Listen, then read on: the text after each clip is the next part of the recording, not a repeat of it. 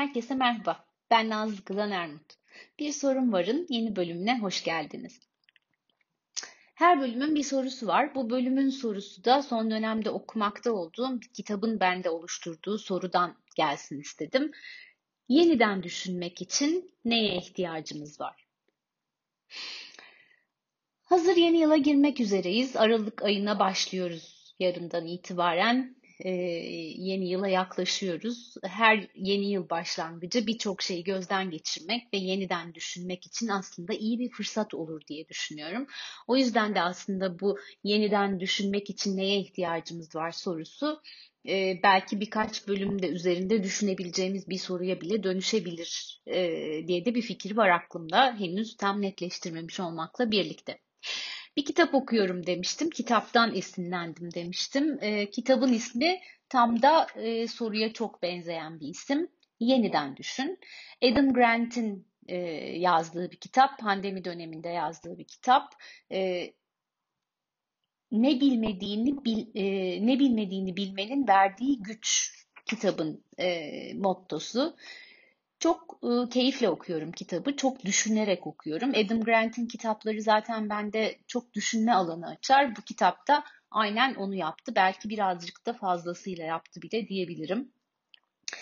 Ee, şöyle bir cümle var kitabın başlarında. Diyor ki, doğru bildiğimiz şeyleri yeniden gözden geçirmenin güçlüğü şaşırtıcı derecede yaygındır. Çünkü biz aslında onlarla ilgili kendimize çok güzel e, bahaneler üretiriz. Onların ismini Adam Grant kitapta sinir bozucu şeyler diyor. Yeniden düşünmemek için söylenen sinir bozucu şeyler diyor. E, bakın mesela şunlar, burada bu iş asla yürümez.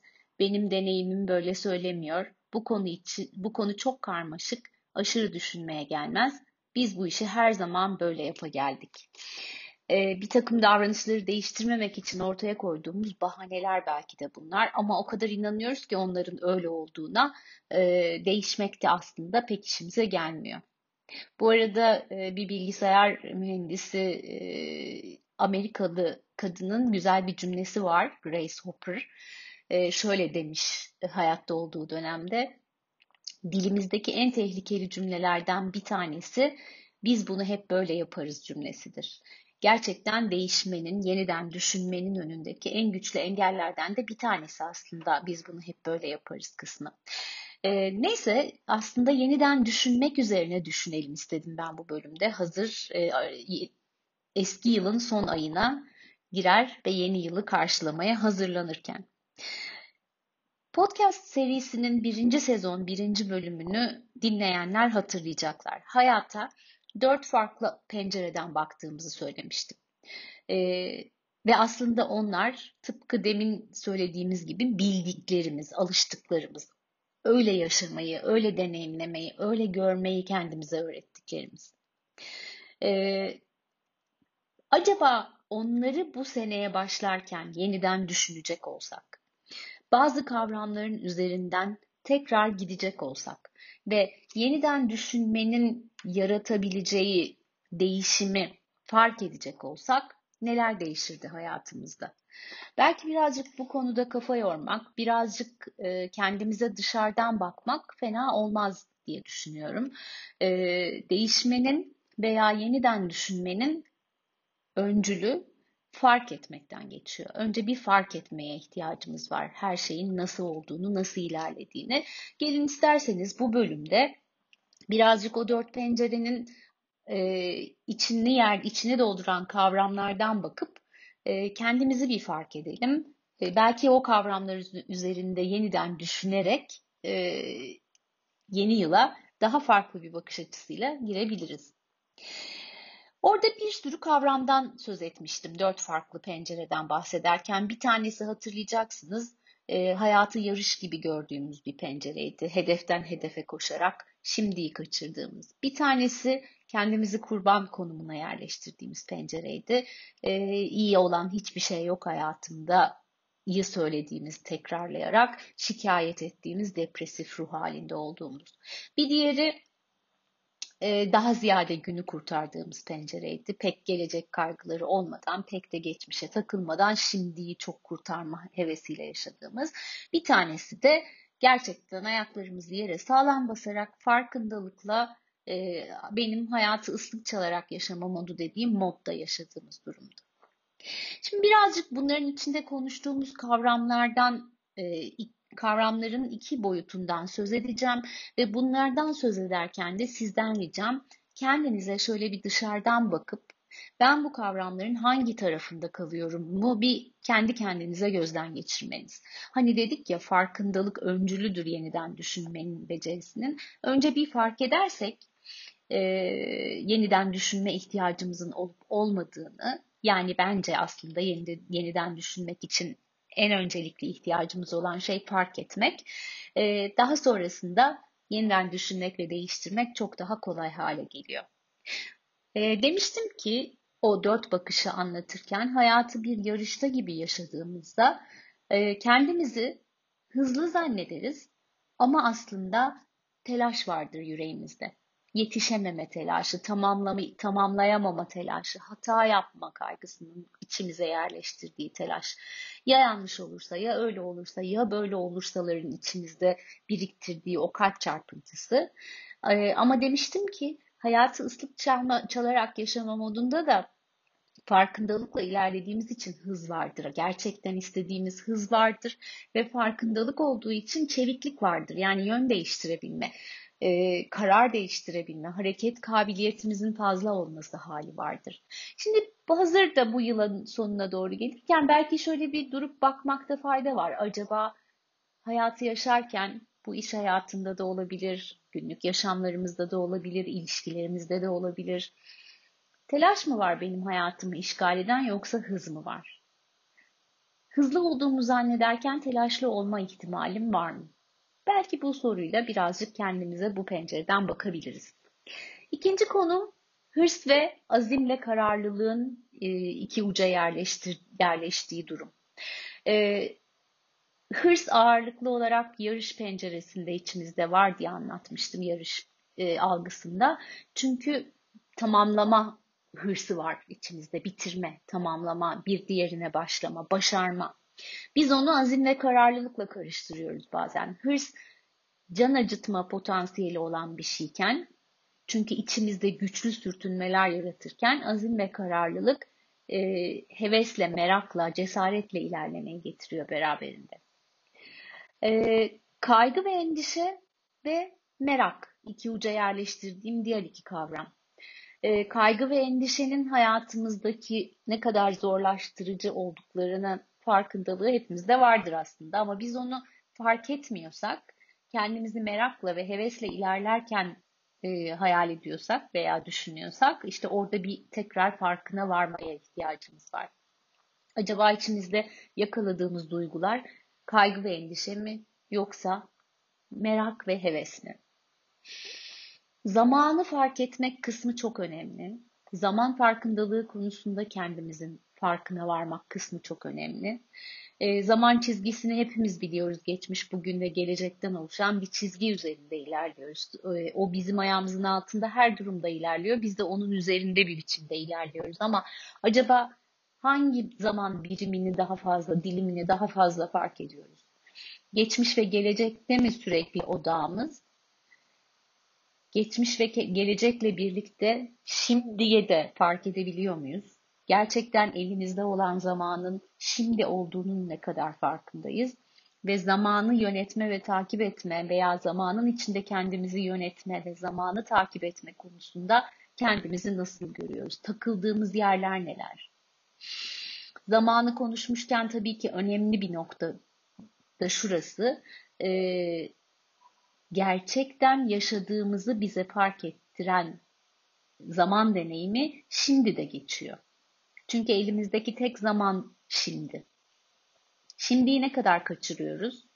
Ne kadar şimdi farkındalığıyla içinde bulunduğumuz anda olarak zamanı yaşıyoruz? Ne kadar kendimizi geçmişi düşünüp tasalanırken, geleceği düşünüp dertlenirken buluyoruz? Beraberinde hedef hayal hikayesi var. Ee, bir, belki bir de buna bakmak lazım. Acaba bizim hayal zannettiklerimiz hedef mi? Biz hedefleri hayal olarak mı düşünüyoruz? E, hayal dediğimiz şey gözümüzde canlanan bir film adeta. Bizim geleceğe dair kendimize koyduğumuz bu işle ilgili olabilir, profesyonel hedefler olabilir, yaşamın kendisine ait hedefler olabilir, hiç önemli değil. Onlar ne kadar gözümüzde canlanıyor bizim, ne kadar hareket ediyorlar, ne kadar renkliler, ne kadar seslerini duyuyoruz, ne kadar kokularını fark ediyoruz. Yoksa ne kadar bir cümleden oluşuyorlar. İkisinin arasındaki farkı fark etmek ve hayalle hedef arasındaki bağı doğru kurmak, hedeflerin hayale taşıyan adım taşları olduğu farkındalığıyla hayatı sürdürmek konusunda kendimizi nasıl görüyoruz? Denge ve uyum kavramlarına da bir bakmakta fayda var. Yaşamın içinde denge elbette ki çok önemli ama dengeleme çabası bazen bir taraftan alıp bir tarafa koymayı getireceği için beraberinde istemediğiniz bir şey de olabilir ama uyum dersek, çabaladığımız şeyin uyum olduğundan söz edersek o zaman bazen küçük dengesizlikler olabilir. Ama biz oradaki uyumu yakalamayı başarırsak o dengesizlikleri göz ardı edebiliriz. Onun için dengeyle uyum kavramlarına nasıl baktığımıza da belki yeniden düşünmekte fayda var diye düşünüyorum. Ee, belki bu kapsamda belki üzerine biraz daha da konuşuruz önümüzdeki bölümlerde ama kendimizle buluşma konusuna da bakmakta fayda var. O konuda da yeniden düşünmek lazım kendimle buluşmaya ne kadar e, gerçek zaman ayırıyorum? Ne kadar kendimle buluşuyorum? Ne kadar kendimin neler istediği üzerine odaklanıp onlara alan açıyorum? Bu zamanı kendimden ne kadar çalıyorum? Bu da e, yaşamı o ıslık çalarak moduna taşıma konusunda önemli destekçilerimizden bir tanesi. Biraz üzerinde düşünülse, yeniden düşünülse hiç de fena olmayacak bir konu. Ee, bir de farkken yaşadığımız hayatı fark etme konusuna da bir bakmakta fayda var. Ee, hayat akıp gidiyor mu biz farkına varmadan sanki elimizden kaçarcasına yoksa biz attığımız her adımda hayatı ve içindekileri fark edebiliyor muyuz? Attığımız her adımda yaşamda e, hayatı fark etmekle ilgili pencerelerimizi açıyor muyuz? sahip olduklarımızı fark edebiliyor muyuz? Onların varlığına teşekkür edebiliyor muyuz? Çok önemli bir e, destekçi yaşamda teşekkür edebilmek. Hem kendimize hem sahip olduklarımıza hem çevremizdekilere teşekkür edebilmek.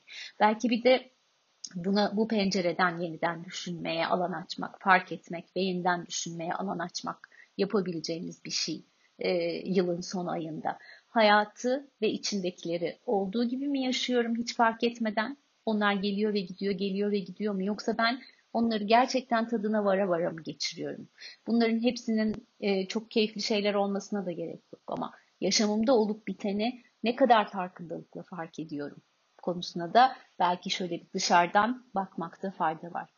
Bu listeyi çok zenginleştirmek mümkün e, hepiniz zenginleştirebilirsiniz üzerinde e, bir kere düşündükten sonra bu da olsa bir de bunu yeniden düşünsem belki kendinize e, Aralık ayında yeniden düşünülecekler listesi çıkartabilirsiniz.